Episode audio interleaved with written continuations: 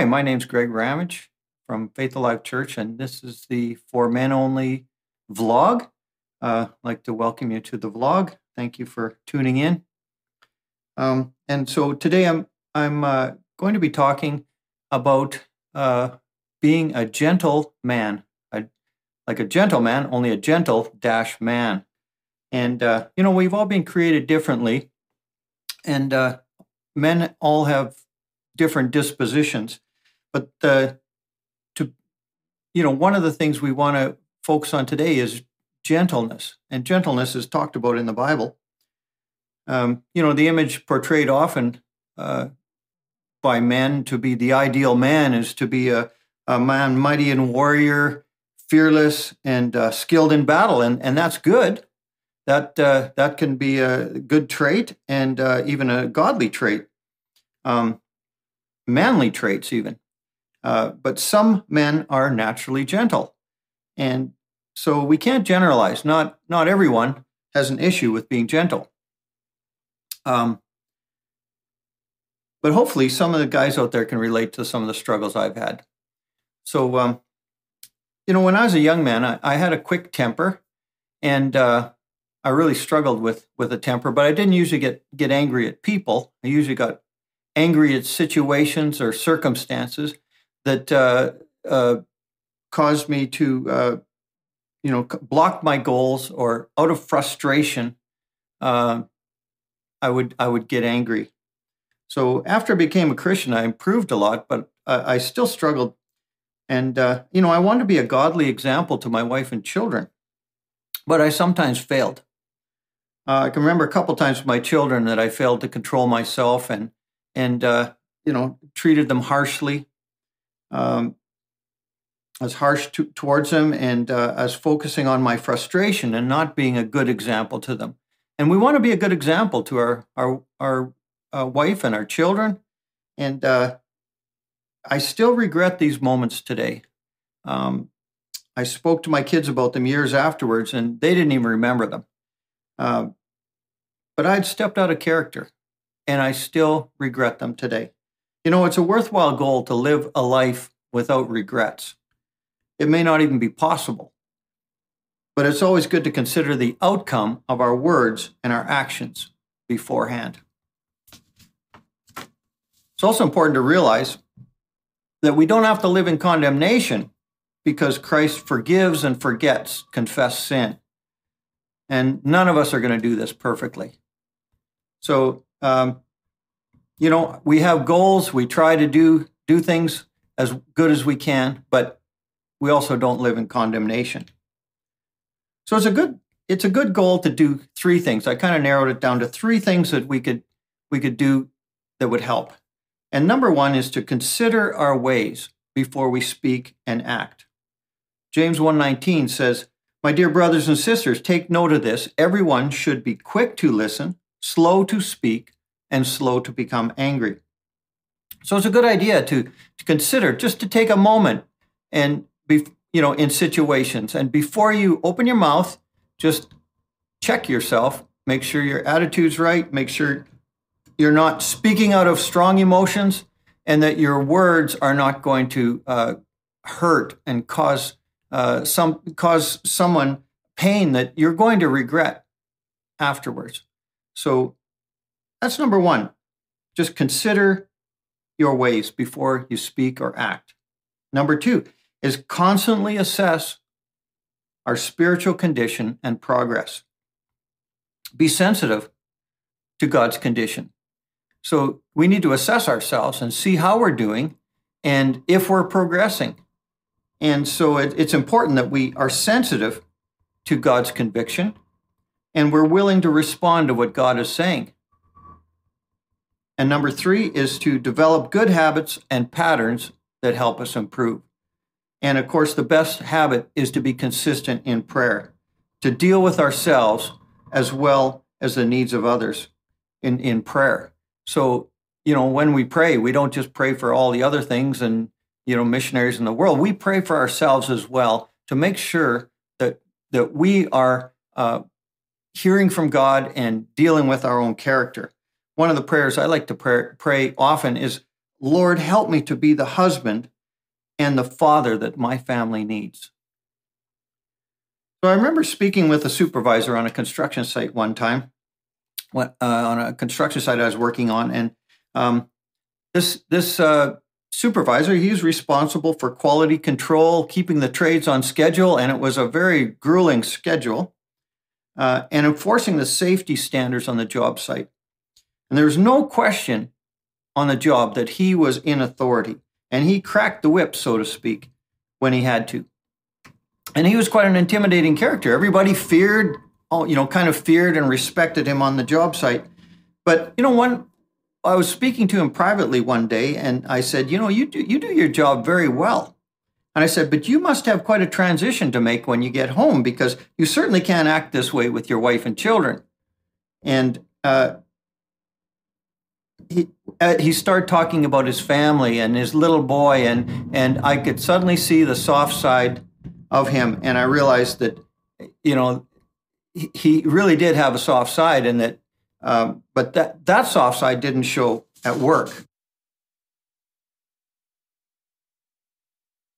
This supervisor was a good example how we can train ourselves in the natural to gain skills we may not have.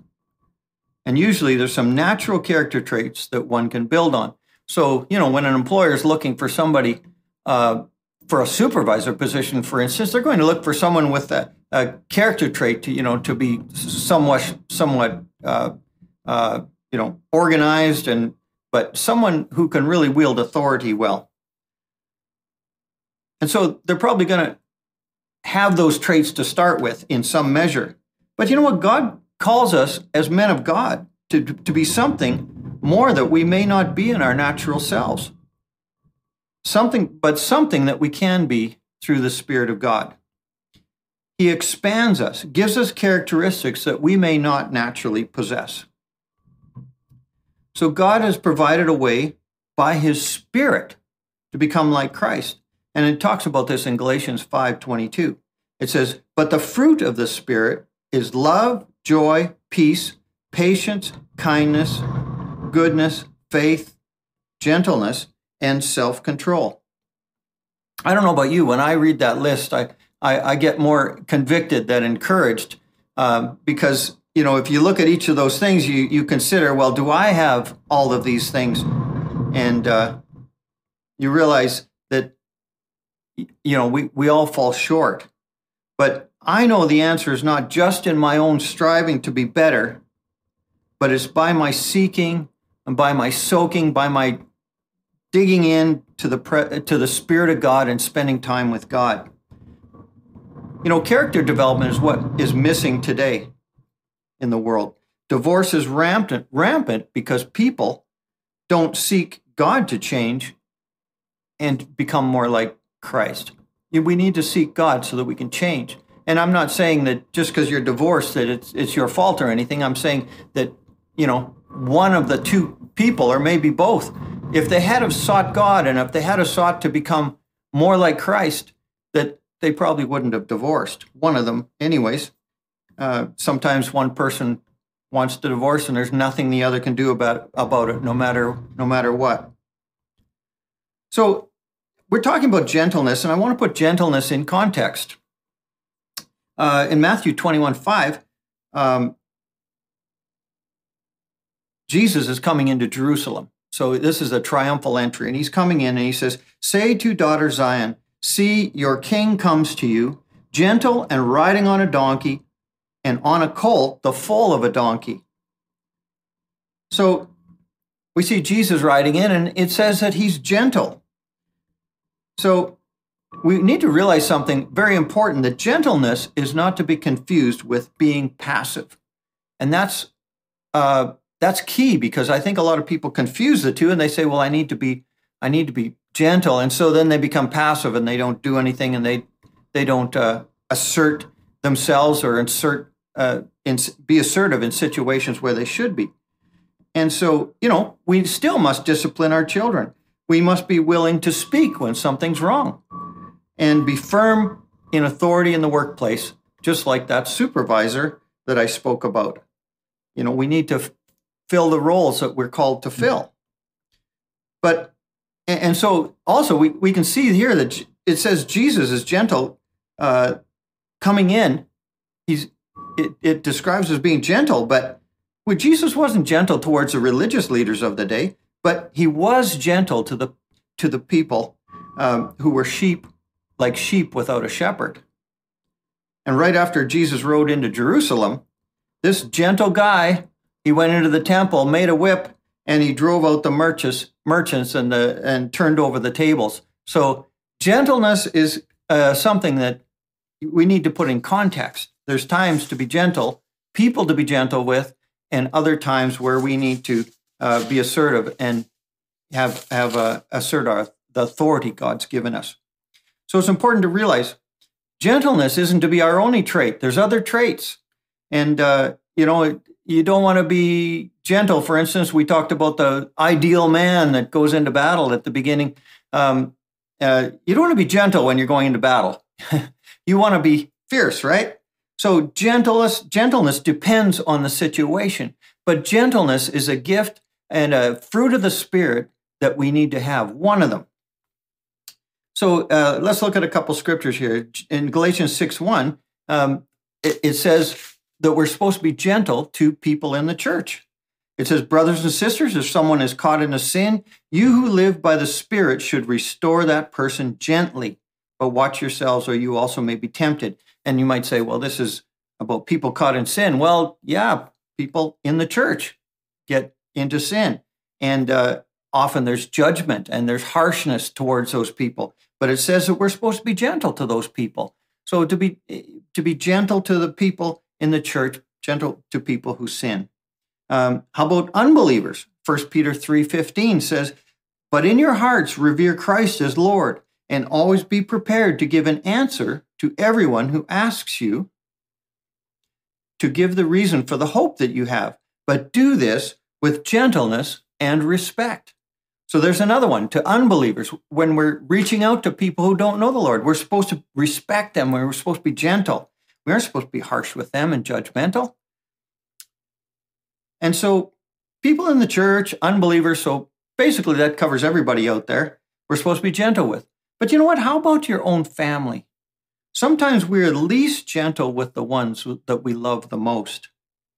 Proverbs 51, 15 1 says, A gentle answer turns away wrath, but a harsh word stirs up anger.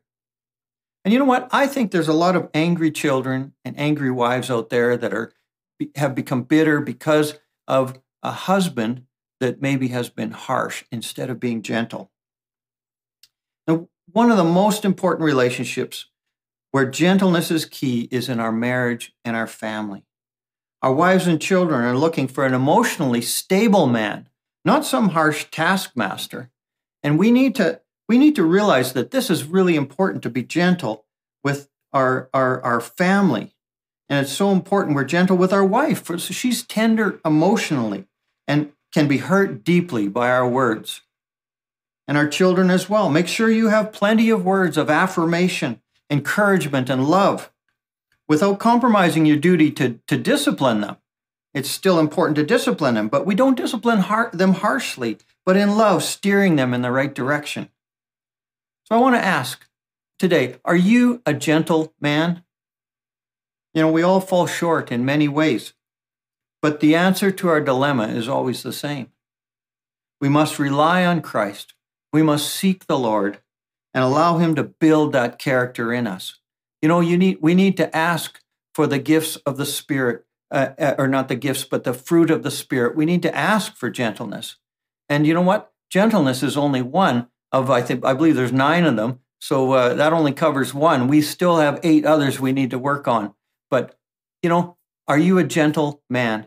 And uh, if you're if you struggle in this area, you know, this is something that you need to deal with because it has it has repercussions into the future and you know you nobody wants to live a life of regret so lord i ask right now that you would help us as men help each one that's watching this uh, to to uh, deal with the issue of gentleness in their life. Father to be gentle. Give us a gentle heart a gentle spirit when we're dealing with our wife with our children. Father let us not uh, stir up anger But Father, may we be the one that diffuses anger. May we be the stability in our family that our children and our wife can look to to become uh, strong and, and Father, to, to bring peace into areas of chaos in, in these times. So, Lord, I ask right now that you would move by the Spirit on each of us, that we could be gentlemen in Jesus' name. Amen.